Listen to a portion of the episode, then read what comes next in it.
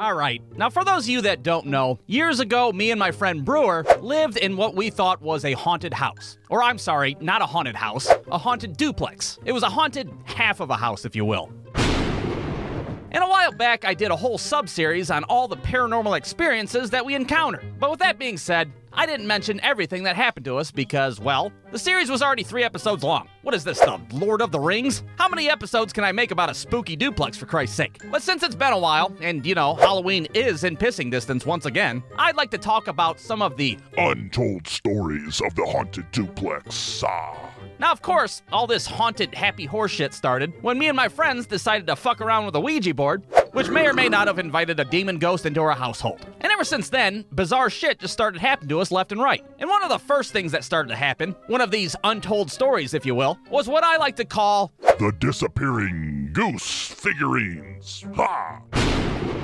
Now, first, it's important to note that my parents used to live in this duplex before Brewer and I did. And when they moved out and we moved in, my mom left a bunch of her shit behind. And a lot of this shit just so happened to be goose themed for whatever reason. I don't know what her fucking fascination is with geese, but we had like goose tapestries up on the wall, fucking goose pictures hanging up in the kitchen. But it was these goddamn goose figurines in the living room that were the most peculiar. Because every so often I'd come home from work and one of them would be missing from the shelf. Now, where the hell would these little goose figurines go? Well, I'd find them in random ass places all throughout the house. I'd find them sitting on the kitchen counter. I'd find them underneath the couch. Hell, sometimes I'd find them in the fucking bathroom of all places. Now, at first, I thought it was just Brewer screwing with me. You know, trying to make me question my sanity and shit. You know how roommates do. That is until we both came home from Wendy's one day, and all the goddamn geese figurines are spread out on the floor all willy nilly. Now, to me personally, there was only two possible explanations for this. Either A, it's the demon ghost from the Ouija board, and it has an even weirder obsession with geese than my mom does. Or B, there's some fucking Toy Story shit going on here, and the geese are alive. And to be honest, I don't know which one of those scenarios is worse. But I can tell you for the next few days before I left for work, I'd try to catch those geese in the act. I'd be standing in the doorway like, all right, I'm leaving the premises. If uh, any sentient goose figurines want to come to life and do Toy Story shit, now's the time to do it. Aha! Gotcha! God damn it, I'm on to you, geese. You hear me? I'm on to you and your goddamn Toy Story bullshit. Yeah, needless to say, we never figured out exactly what was going on, but disappearing goose figurines was the least of our problems compared to the second untold story. And this one's called Mysterious noises from the bottom part of the duplex. Ah!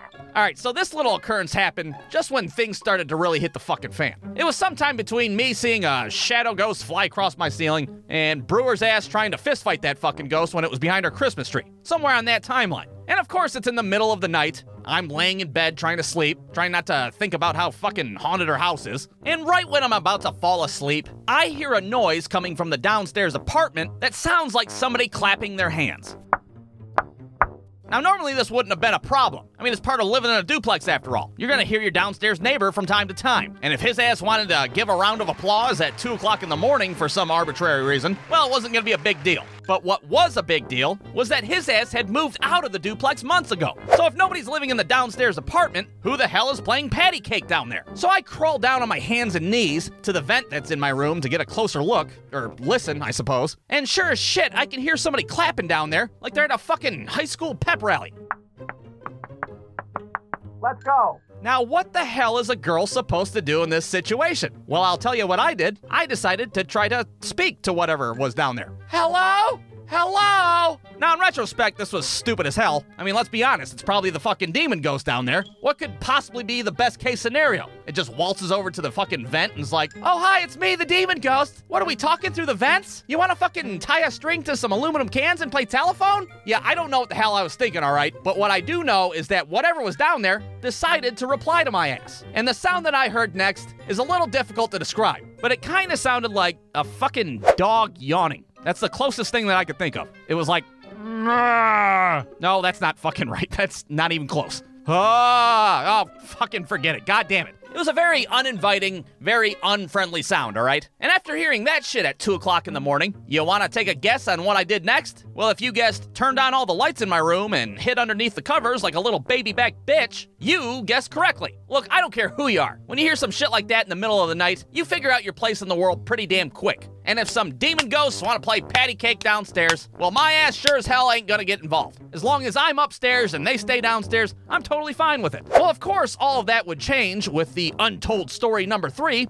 and we'll call this one The Great Demon S- Standoff. Blah!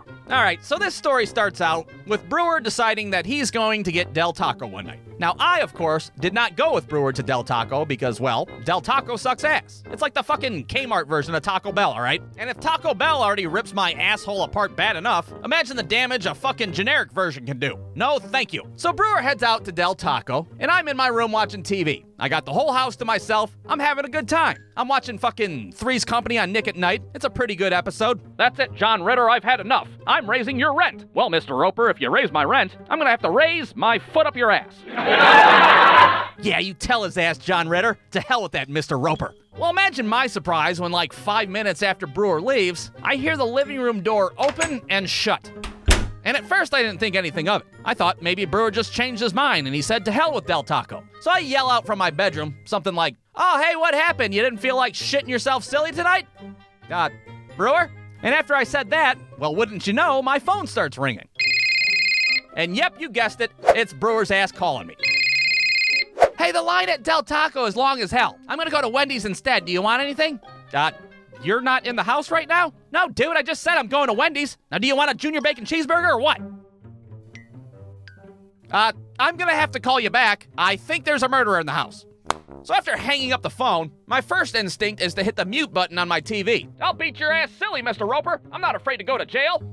And as soon as I do that, I hear footsteps walking down the hallway that stop right outside of my bedroom door. Now, I know some of you are sitting there watching this skeptical as fuck. And look, I get it. I don't care if you believe in Ouija boards or demon ghosts or fucking Patrick Swayze. All I'm saying is that I heard these goddamn footsteps, all right? I'm not bullshitting you. I was a Cub Scout as a kid, for Christ's sake. I took an oath of no bullshitting. It's the Scout motto. Now, most people have a fight or flight reaction when they're faced with a high stress situation. Well, not my ass, because I sat there frozen as fuck for like 14 minutes straight. I don't know what the hell's on the other side of that door. Is it a demon ghost? Is it an axe murderer? Is it a fucking crackhead with a sickle? I don't know what the hell it is. Well, eventually, my brain kicks in and is like, hey, you stupid idiot, you gotta do something. You are missing the ending of Three's Company, for Christ's sake. Get a hold of yourself. So I approach my bedroom door, armed with nothing but my Magnavox TV remote. I'm trying to make my peace with God. My heart's beating fast as hell. Somewhere, Brewer's in a fucking Wendy's drive through not giving a shit about anything.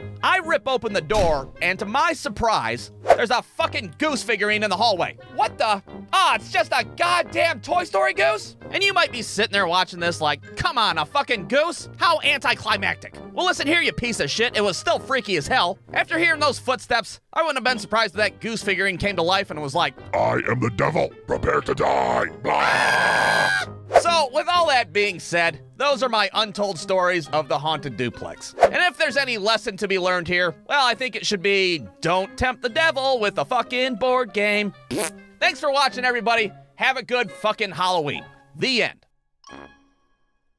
Brewstew.com.